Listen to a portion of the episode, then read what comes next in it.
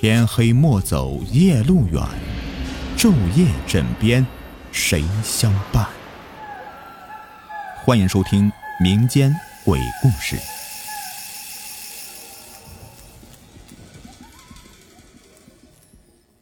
棺材里的花被子，屋里一团漆黑，只有李杰刚才用来照明的手机掉到一边，泛着莹莹的蓝光。王丽只能听到李杰轻微的抽泣声，但是不敢确定李杰具体方向。王丽走过去，捡起地上李杰的手机，借着手机的光亮向四周照了照。他看到了。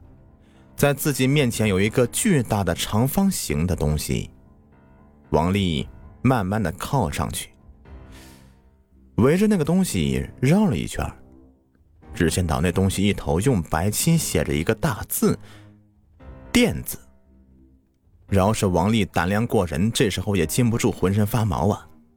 原来这是一口已经放置多年、腐朽了的棺材，上面原本黑色油漆已经是一片一片脱落。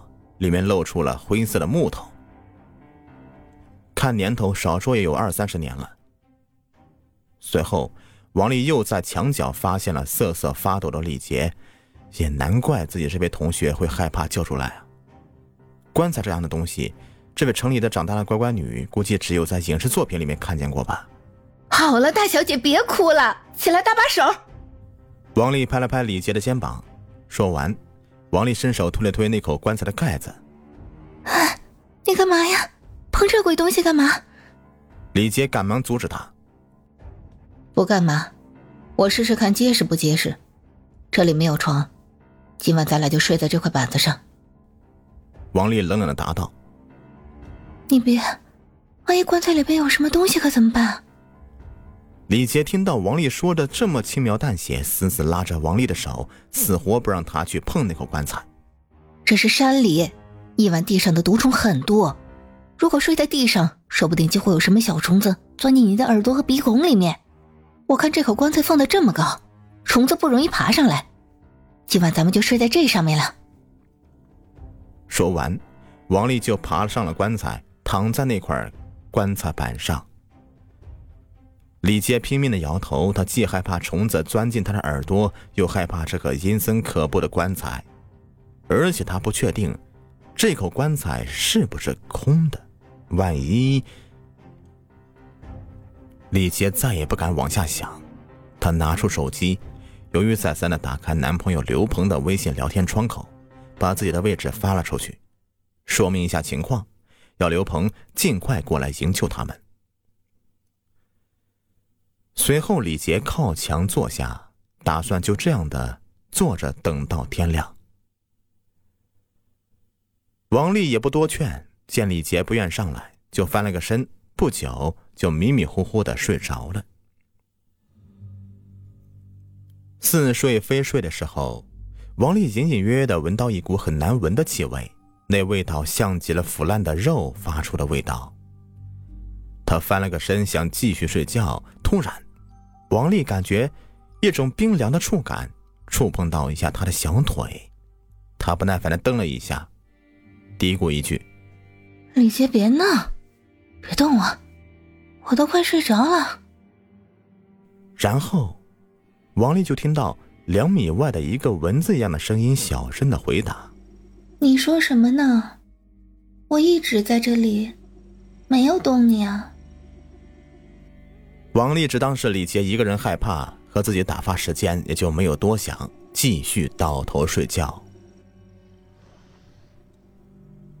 又过了几分钟时间，那个冰凉的触感又来了。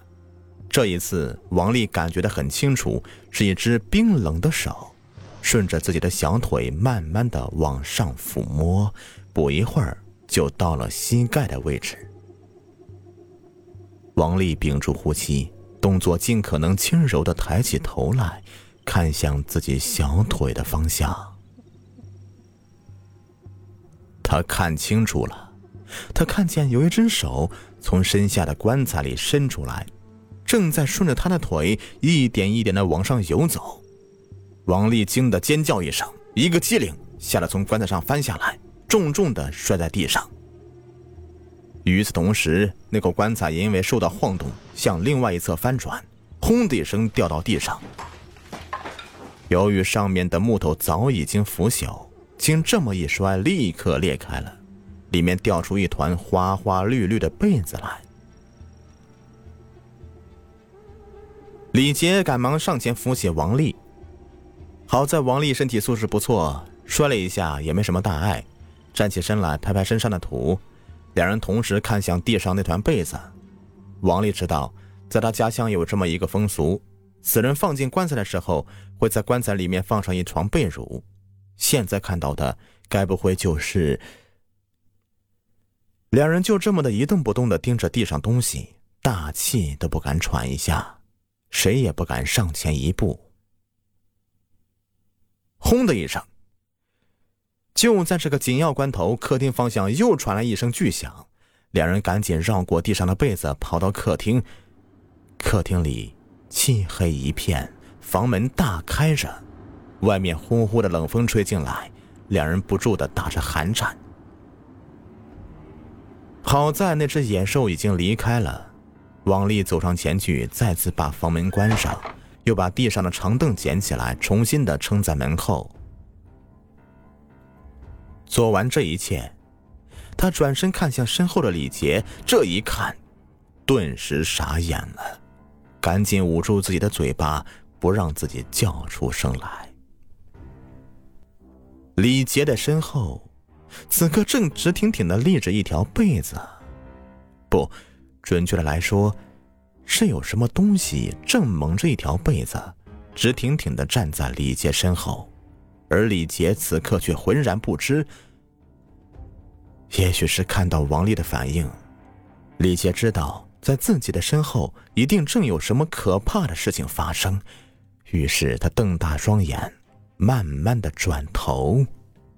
停，李杰，你听我说啊，你现在不要转头去看，听我的，慢慢的往我这边走。王丽立即阻止李杰，他害怕李杰承受不住惊吓，尖叫起来。一旦惊动了身后的东西，后果不堪设想。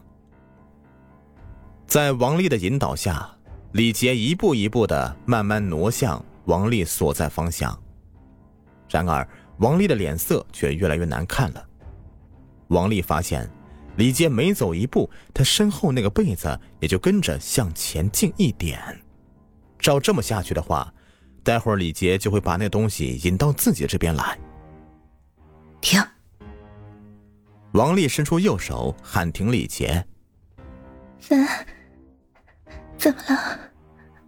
此刻的李杰本来就对自己身后的事情疑神疑鬼，再看到王丽竟然叫自己停下来，说话都带着哭声了。王丽环顾四周，看到地上有一把勺子。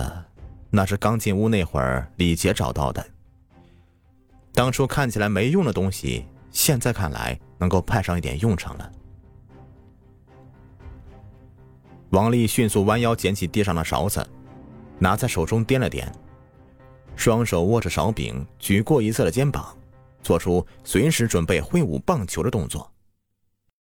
没，没什么。好了，你过来吧。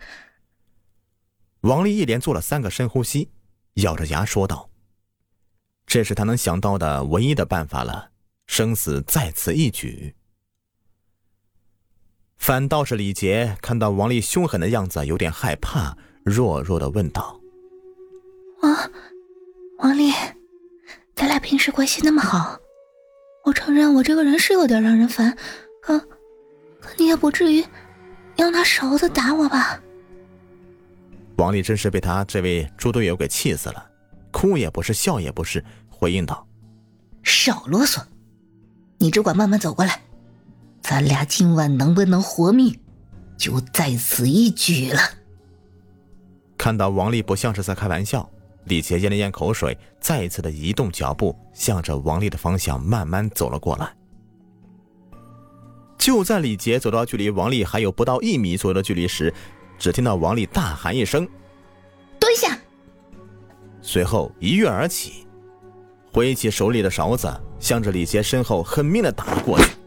李杰一蹲身，躲过王丽的勺子，妈呀一声，赶紧看向自己的身后。当他看到自己的身后那条直挺挺的站立的被子的时候，不由得惊出一身的冷汗。那不就是他们刚才在屋子里看到的，从棺材里面掉出来的那条花被子吗？王丽跳上去，用手中的勺子狠狠的击打，一下又一下。一开始那条被子还是顽强的站立着。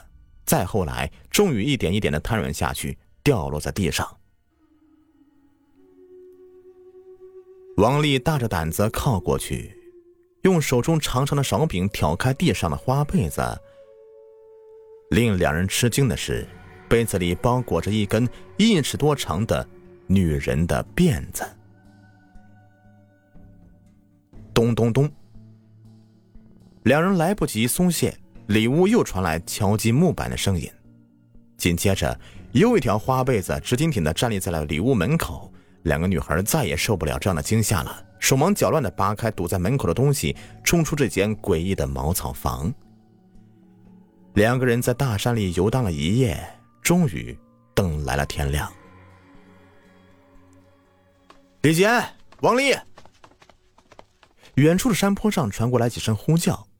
李杰和王丽向着喊声看过去，看到几个人影攒动，李杰一眼就认出其中一个是自己的男友刘鹏，两人喜极而泣，互相搀扶着，一边回应，一边一瘸一拐的向着搜救的队伍迎了过去。